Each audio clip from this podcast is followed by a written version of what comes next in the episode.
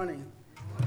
Sound man, I want to use the, the mobile, the mobile mic, because I, I took public speaking, but I know I'm supposed to stand behind the podium, but I walk sometime. And I hope you don't hold that against me. Uh, let me get my bearings together here. I, I so thank you for this opportunity. And, and Jaden, look, I, I, uh, Sister Richardson, I need the, your permission to borrow Jaden because I sing too. Uh, I'm a soloist because nobody wants to sing with me, but I, I, I, do know how to make a joyful noise. Amen. So, Jaden, if you would consider that, I'd certainly appreciate it. And uh, Pastor, I don't, I don't, I don't understand this thing. They, they tell me you were supposed to take a break, but you were preaching this morning at the. Now, I, I, I do need to know. I've been here before to support Roland when he, when he shared the word. Now, uh, this pastor's heart. I, I don't know if you do that also when you preach on Sundays. Is that waived when you preach on Sundays, or you still do it? Two sermons. This bad man. Two sir. That was a you preach, bro. You're supposed to be taking a rest. But you preached this morning. Did he preach? Hey, man, I just appreciate that. I appreciate that word you shared. And um, uh, to those of my friends who came, we thank you for coming. I heard it was a marital retreat. And Rochelle, you look so beautiful. You know, uh, Brandon, uh, Daddy said uh, you could tell a lot about a man by the way his woman looks. Man, you're doing it right. So whatever you're doing and whatever pastor taught you, keep doing it. I just remember I was at I was at the first time I met you, Pastor, was when you preached uh, when you married Lisa, your older sister. You married Lisa Albright. I'd heard about you because you and my dad were friends, and I had never met you. Uh, but um, my wife and I, I, am just going to say this here. My wife and I were we're looking for a new church to worship at, you know, and and I've always told people. I remember uh, you know, doing some banking business and some insurance business, I would always talk. And one time, a woman wanted to, uh, Heidi Fishman, Stacy, I don't know if you remember our insurance agent. Um, you were out of town, and I was telling her what we wanted, and she goes, "Well, what do you, what do your wife wants? I, will make an appointment to come back." I said, "But you don't understand. When you when you speak to me, you're talking to both of us. So that's, I mean, that's what." That's just the way it is. So either we're going to do it now, we're not going to do it. So we did it then. I remember not many years ago, we went to a local bank to establish a, uh, an account. It's not like I got a lot of money where if I poured it, the bank would hurt. No matter what Roland tells you, don't believe the hype. and so we sat down and I, I, I told the woman what we wanted, and she just looked right at my wife's into her eyes and said, Well, Mrs. Foster, what do you want? And I took offense because I already told her what we wanted. And I rose up and I said, We're leaving. Well, well, Mr. Foster, you. I said, Look, I said, Baby, tell her what we want. And my wife said, Whatever he said, that's what we're going to do. Come asking her. I, I, I told her I speak for both of us. Folk make me mad sometimes. See, because we have this thing set up, our marriage, centered around Christ. And not that my wife don't have a voice. Let me tell you something. Four years into our relationship, she claimed she wanted out, Pastor. Now, I couldn't understand this. And most men are clueless when their wives say, We got issues. We, we, we are. We, we think everything's all right. Uh, but it, I, I, I, I, said, when the pastor, she, she reached out to Pastor Rollison, Harvey Rollison, and he called me up. He said, Dave, your wife is very bitter and she wants to know if you'll do counseling. Now, most men don't do counseling, so he, he asked me, Pastor, do you mind if I move this out of the way here? Okay, okay. Well, it won't move. So, could I, I walk to the left and, Pastor, don't bother. Okay. So, so anyway, where was I at? Oh, she wanted out. So Pastor Rollison came over. We had four sessions. He taught us about the five love languages. And so my wife told him, he said, she said, he's a dictator and he won't listen to me. And Pastor said, Well, Dave, why won't you listen to her? And I said, Pastor, she's full of emotions. When we come down, when we sit down and talk about what move we're going to make next, she, she really has no logic behind She's just full of emotions. I feel this way. And I said, I can't make decisions based on emotion, Pastor. I, I need logic. It needs to make sense to me. Because when I got married, I didn't ask my wife for the leadership role. I just assumed it. Y'all don't hear me this morning. and so, and so, Pastor say, I agree with you, son, but your job as the man is to help her build steps of logic up to these emotions that are just hanging there. And son, you can't do that if you're not talking to her. So I said, baby, talk fast. I got another job to go to after. but that changed our relationship. Four years in, I was losing this beautiful woman. Baby, would you mind standing? Just turn around and greet the people with your. I just love this girl so much. Turn around and say hi, baby. That's 28 years. And to the right of her, that's her cousin Dwayne. So when I thought I was getting away from St. Louis and, and, and, you know, people, her family couldn't get involved in my business, I know she has some cousins up here. So if I ever treated her uh, wrong, Dwayne and his brothers would saddle up come pay me a visit. That never had to happen, but thank God. Amen. I just I'm just so thankful to be here this morning and I just appreciate the opportunity to share. And before we begin, I'd like to, if you wouldn't mind, allow me to pray for you as you have prayed for me. And I keep my eyes open on this one when I pray and used to get in trouble as a kid because around time daddy would pray. Used to be a time we sat around the table together to eat. You all remember those days? Things are not like that so much anymore. Everybody's busy. I'll leave the food in the refrigerator, it's covered up, or I'll leave it in the microwave, the oven. Families don't generally sit down and have dinner anymore. Dinner was when daddy preached. But let me pray for you. I pray for you that the God of our Lord Jesus Christ, the Father of glory, may give unto you the spirit of wisdom and revelation in the knowledge of him. I pray that the eyes of your understanding, being enlightened, may know what is the hope of his calling. I pray that you will be filled with the knowledge of his will in all wisdom and spiritual understanding. I pray that you will walk worthy of the Lord unto all pleasing, being fruitful in every good work, increasing in the knowledge of God. I come against the evil one, Satan, lowercase s, and I bind the plans, the schemes, and the tricky methods he has devised as he seeks to steal the word from your heart immediately after it is sown. I pray you receive the word with gladness, that, he, that the word would take root in your heart, and that you won't be offended should persecution arise. I pray that the cares of this life won't choke the word you receive, making it unfruitful. I pray that the word will find a soft place in your heart fall on good ground, and that you will bring forth fruit even and hundredfold. In Jesus' name I pray. Amen. Amen. I'm so, so grateful to be with you. And this morning I want to share with you on the subject, just do it.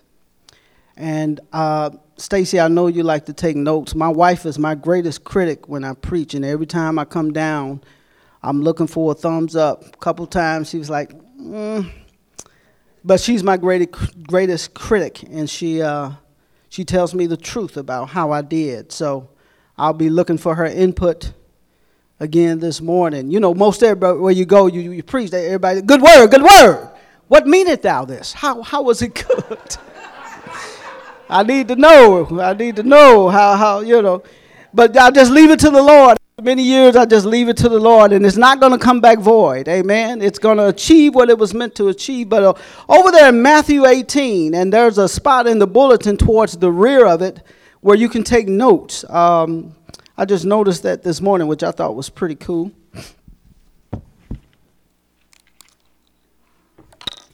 You can take notes if you like. Um, and in Matthew 18, 21 through 35, if you have your swords with you this morning, I'm going to read that. And I'm coming from the King James Version. And it tickles me uh, because my dad spent a lot of time at camps. When we were kids, we go to different camps.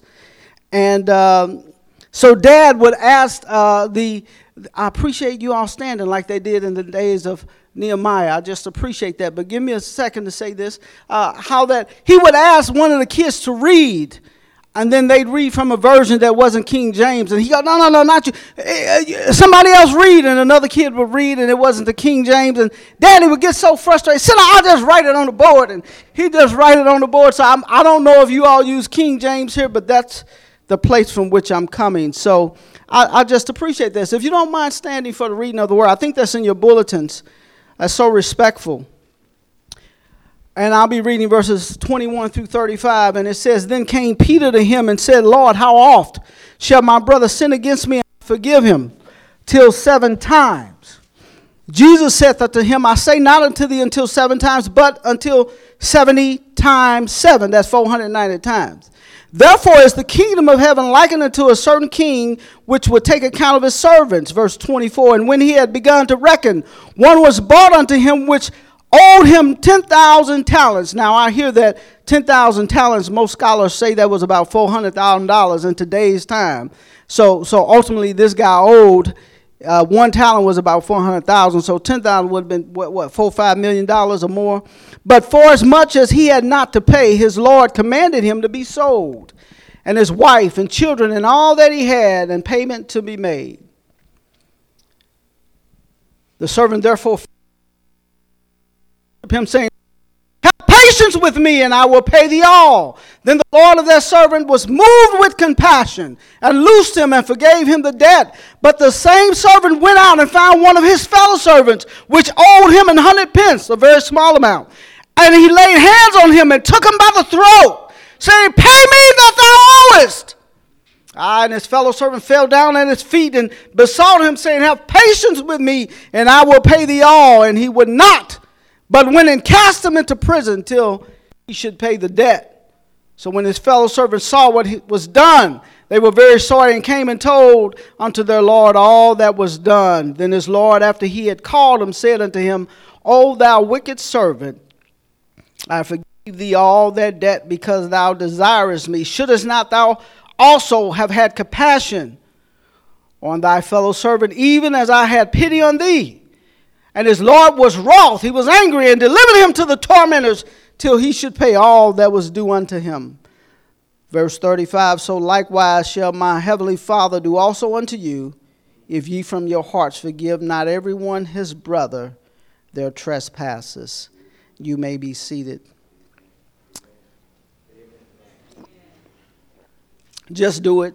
Just do it. So, what's the moral of this story? This is a parable here, and in verses 21 and 22 when Peter asked, Lord, how often shall I forgive my brother if he sin against me? Peter went till seven times. Now, it was the custom of the Sanhedrin in that group during that day that you forgive a person at least three times. So Peter added four more times to it. I guess he figured he'd get a pat on the back from the Lord, say, a boy, Peter. But but God uh, uh, uh, told Jesus told him, No, Peter, uh, seven times, 70 times seven. In essence, the moral is uh, keep on forgiving or forgive continuously. We're commanded to forgive, it's not an option. I don't know why it's so hard for believers to forgive.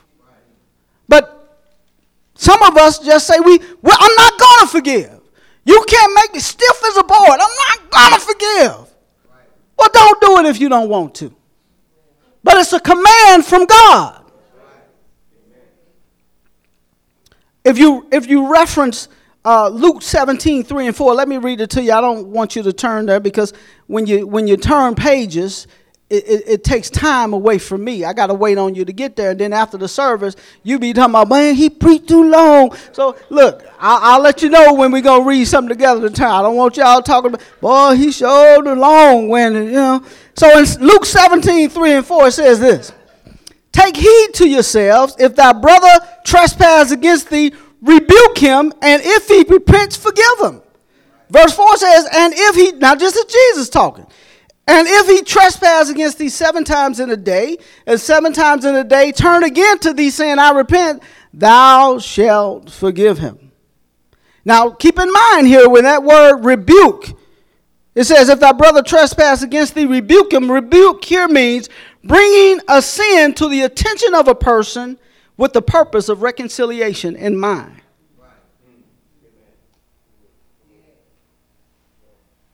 Are you hearing me? With the purpose of reconciliation in mind.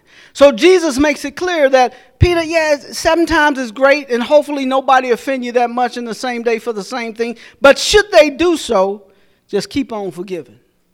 keep on forgiving. And, and, and if you look at verse 34, sir, as we, you know, the, the, the parable is basically there in 23 through 30, 30 33. Uh, uh, but in 34, when the, the Lord of this one servant was wroth, he says he delivered him to the tormentors. What, what, is, what is that? Because it says in verse 35, so likewise shall my heavenly Father do also unto you. Lord, if I don't forgive, are you going to send me to some tormentors somewhere? What, what, what, what, what, what is this? Uh, because look, in 1 Corinthians 5, you know, that's where the young man was sleeping with his stepmother. And Paul addressed that issue and told the Corinthians leadership, What are you all doing allowing this to, to go on and not, not address it? And, and, and, and it seems as if Paul alludes to turning a member over to Satan, lowercase s, by temporarily excommunicating, them from the church, which apparently removes a, a, a covering of protection from the offending person in hopes that they will repent of their sin and be restored. So then in verse 35, when it says, So likewise shall my Father do also unto you, if ye from your hearts forgive not everyone his brother their trespasses. It's as if Jesus is watching you, knowing who has offended you, and waiting to see if you have forgiven everyone that has offended you. And until you forgive everyone that has offended you, Jesus won't forgive you look, let's, let's look at that verse 35. What, what is God going to do to us if we don't forgive? Is it true that He won't forgive us? You know, I got Bible for everything I say now. And the Bible don't contradict itself. So in Ephesians chapter 1, verse 3 through 7, would you turn there with me, please, if you would? And let's look at, at, at forgiveness. Now, we don't have to turn to 1 John 1 9, right? Because we know that, because that's where I'm going next. 1 John 1 9 says, If we confess our sins, he is faithful and just to forgive us our sins and to cleanse us from all unrighteousness, right? So we got that. You won't have to turn there.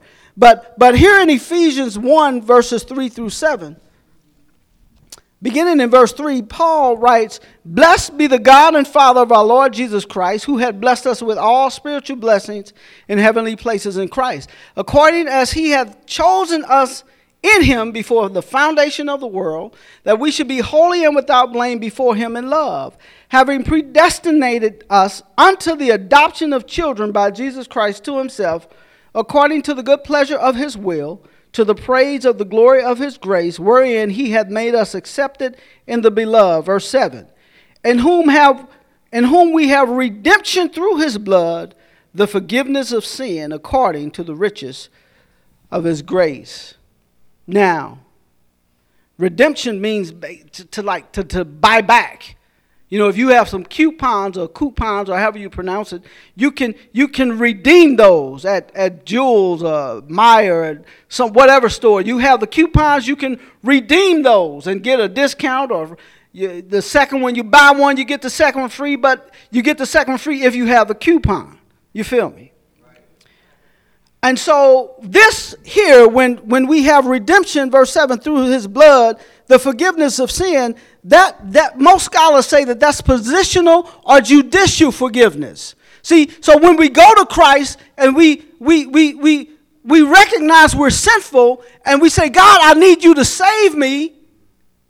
I, I don't want to spend eternity in hell. I want to be saved. I want to be delivered. I want to make sure I get to heaven. Then that's positional forgiveness. God forgave you one time and that's it. You never have to get saved again. But it feels so good to make you want to get saved again anyway. When you get saved, you're so happy. It, it, it, feels so good. In order, it ought to continue like that through your adult life or your or whenever you get saved. But but man, being saved is just a good thing. But then when you go to uh, 1 John 1 9, where it says, if we confess our sins, he is faithful and just to forgive us our sins and to cleanse us from all unrighteousness. Most scholars say that's relational forgiveness, where fellowship is proper. For example, my son Josh and his lovely wife Alicia is here. I, it's a good thing y'all showed up because I told your mama if they stay home and don't come, because they were at the retreat. Daddy was going to have something to say, Pastor. I still have something to say. I don't care he's grown and married, got a wife. I still have something to say. Come on, somebody. Shoot. My wife would always tell these kids when they were growing up this is not a democracy in this house, this is a dictatorship. She got that from me.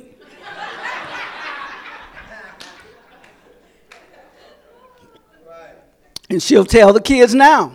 And they better not hang up the phone. They better not act like they have an attitude. Uh, my wife don't play, brother. I remember when she had went to see some, no, CCC, Chicagoland Christian something, and, and Josh had to be seven. My daughter Jade had to be about five. And so, I, ooh, I wish I could remember exactly what it was. But when mama was around, she said they couldn't do this certain thing. And so when she was gone, I said, Y'all go ahead and do it. Daddy, it's all right with daddy. We won't tell mama. Then, no, daddy, mama said, I said, no, go right ahead. They started crying, crocodile. you gonna get us in trouble, mama said. I'm telling you the truth. That's a true story. And that's the type of authority a mama has to have in place when daddy's gone. These kids got to know discipline is going to come either way. And if you push me, I'll do it. But I mean, remember a couple times my wife called me at work on Josh because he didn't do this or didn't do that. And she tell him, your daddy's on the phone. He come to the phone. I said, Josh, come. he just cried. And I told my wife, I'm going to hold on to this for as long as I can because by and by, that type of respect and fear of your father is going to fade. So I, I worked that thing. And I didn't have to call much on Josh. It was his younger brother who was the problem. Hey, man, Josh was almost perfect to raise. He was just perfect, just perfect.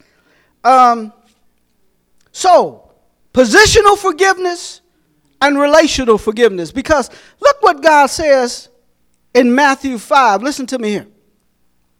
This is Jesus' thoughts on forgiveness in Matthew 5. Jesus said in verse 23, Therefore, if thou bring thy gift to the altar, you know, back in the day, they, they had to, the folk had to go to the altar with a, a bird or a, a, a, a some kind of animal to sacrifice for the sin the priest would take. Being a priest was hard work. You know, you lifting that heavy animal all day.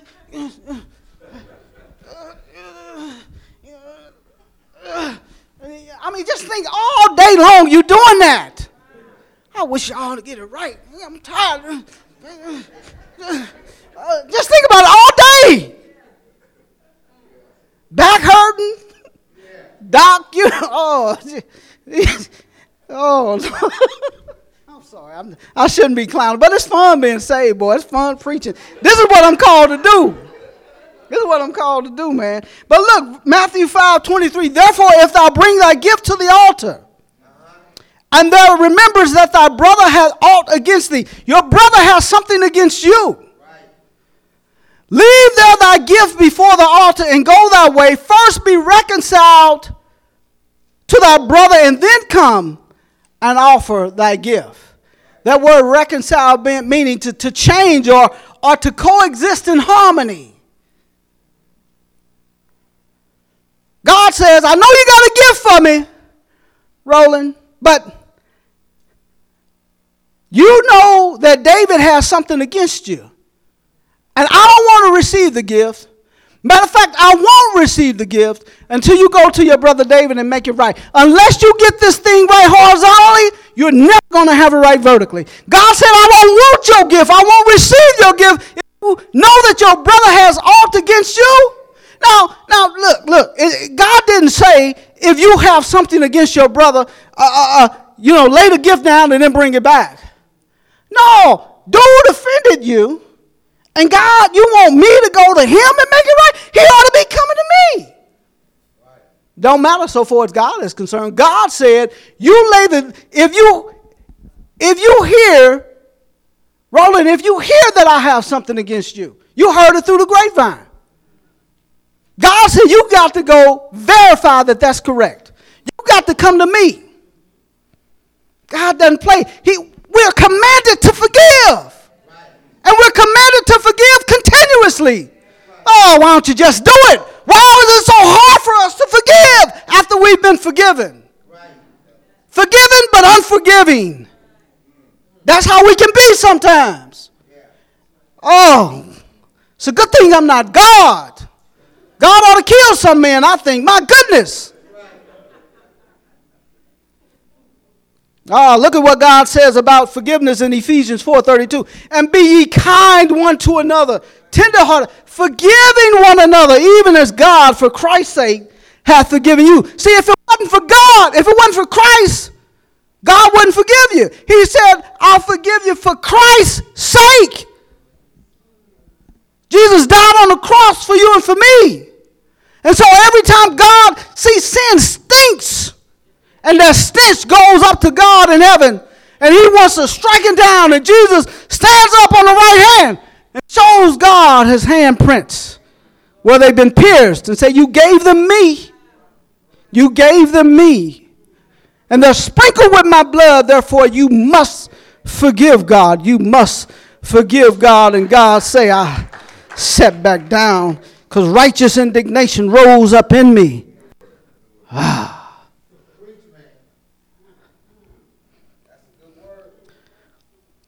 And then Colossians 3:13 it says forbearing or tolerating one another and forgiving one another if any man have a quarrel against any even as Christ forgave you so also do ye.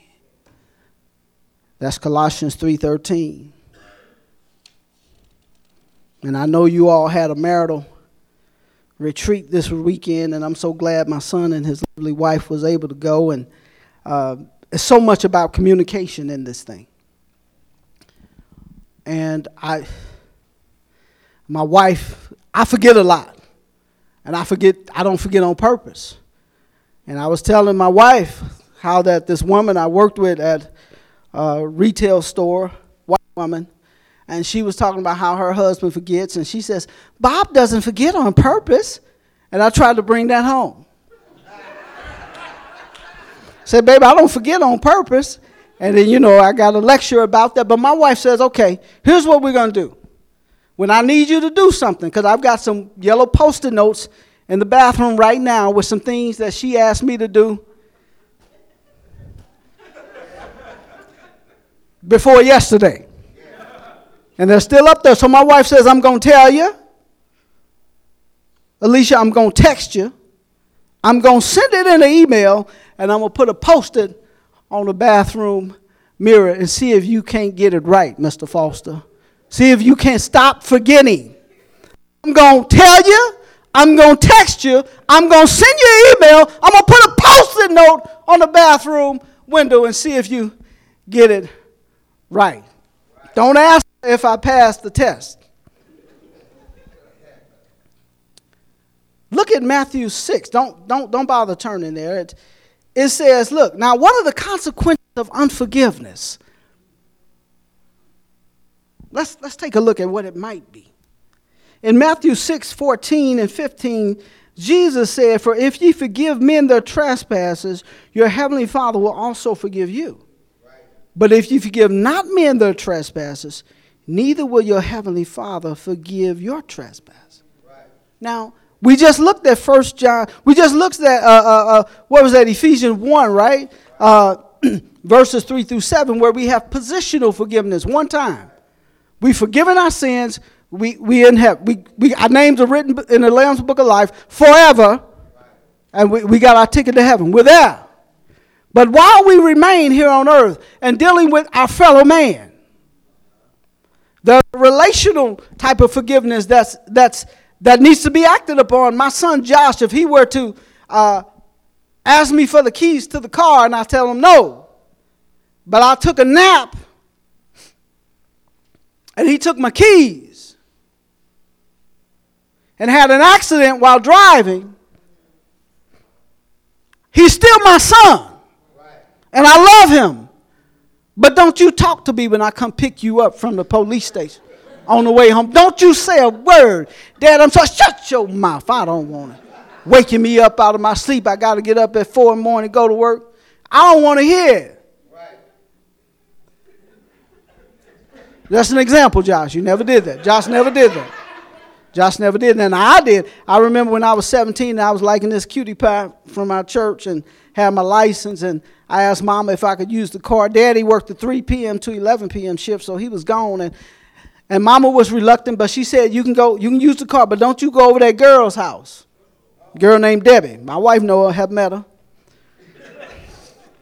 I, I went over Debbie. First thing I did, Z, Z line to Debbie's house. Picked up, went to McDonald's, and on the way home from McDonald's, because she wanted some fries, uh, we had a stoplight, and the car in front of me, we, I, I got my foot on the brake. Something falls. I, it, we didn't have cell phones then, so I know it wasn't that. And, and I reached down to get it. My foot come off the brake. I run into the woman, bump the woman, woman in front of us. Just a bump. No damage to her car, Cynthia. Our car, and look, it's totaled almost. I mean, just, I mean, really, it's just a little bump. And I'm like, oh. So I get home, and, uh, you know, mama's furious. I bet you went over at Debbie's house. Yeah, I did, because, you know, Debbie's father was pastor with my father at the church, so we, we were close. And uh, so daddy gets home.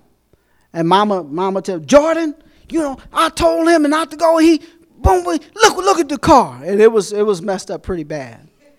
And so uh, Daddy looked. Oh, oh, I remember this like yesterday. Daddy looked at me and said, "Son, are you okay? Did you get hurt?" I said, uh, "No, sir." He said, "Okay, good." So he walked toward the house to go to bed. My mom said, uh, "Jordan, is that all you're gonna do? You're not gonna do nothing else?" He said, Mary, they, that's why they call it accident, baby. He didn't mean to do it. I said, yes, yes. Thank you, Jesus. And then mom over there looking at me. And I stood up, you know, straight. But thank God for daddy. That was one time because daddy didn't play. He was tough. He was like a drill sergeant at times, but but I was forgiven in his sight. And so so the fellowship with mama wasn't good, and I'm sure daddy didn't like it. And I was working. I told daddy I'll pay for it. He said, Don't worry about it, son. I got it. Ooh, that made mama growl even more. but forgiveness. My relationship was broken. Ah, but, but it was still intact. I had to be forgiven. And look, look, look. So Jesus said, Neither will my heavenly Father forgive you if you don't forgive your brother. Go, turn with me, please, to James chapter 5 if you have your swords with you. James chapter 5, verses 3 through, I mean, verses 13 through 16.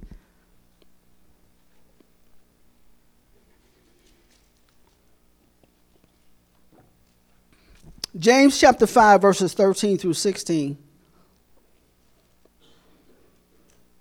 If you need me to wait, say, please wait. Got it? Okay. But I still hear pages rattling. And Daddy always told me if you hear pages rattling, people don't have it yet. So once I hear the pages stop rattling, I'll read. Okay, verse 13 in James chapter 5, coming from the King James. Is any among you afflicted? Let him pray. Is any merry? Let him sing songs. Is any sick among you? Let him call for the elders of the church and let them pray over him, anointing him with oil in the name of the Lord. And the prayer of faith shall save the sick and the Lord shall raise him up. There are times you might be too sick to pray for yourself. There have been times like that. And if he has committed sins, they shall be forgiven. Why? Because of the prayers of the saints. Verse 16 Confess your faults one to another and pray for one another that ye may be healed. The effectual, fervent prayer of a righteous man availeth much or accomplishes much. It could be that if you are unforgiving, you have positional forgiveness. Your name's written in the Lamb's Book of Life. But your relational forgiveness, it, God has not forgiven you because you have not forgiven your brother. And it could be that you might mm, get some type of sickness in your body because of unforgiveness. Is, is that what it means? When Jesus said, I won't forgive you, the Father won't forgive you your trespasses, sickness could come upon you because of a lack of forgiveness. It seems to be a tie there somewhere. And I'm not dogmatic to say that it is, but but, but it could be. And I heard your boy Steve Harvey share what T.D. Jakes shared with him about forgiveness.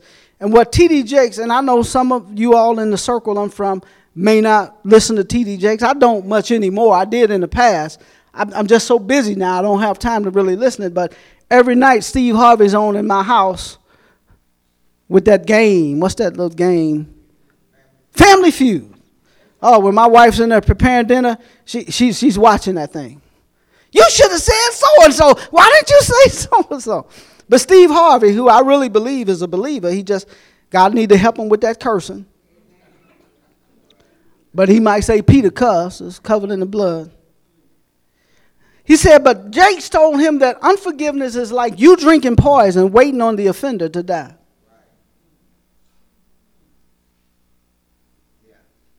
You drinking the poison, but you're waiting on the one who offended you to die. In essence, what you're doing is killing. Forgiveness is for you. It's really not for the other person. So I tend to believe that there's a connection with physical illness to non forgiveness. Pastor, I could be wrong. I don't know what you teach him here. But it seems to be a connection.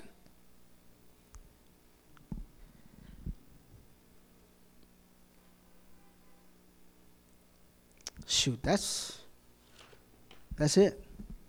I'm done. 28 minutes and 23 seconds. And so I just want to encourage you just do it. If somebody offends you, just forgive them. If your wife if he don't let the toilet seat down, just let it down yourself. We forget sometimes. If your coworker on the job offends you, does something you don't like, just forgive them. If your kids do something stupid while they're going through their dumb days, and they will go through their dumb days, forgive them. Just do it.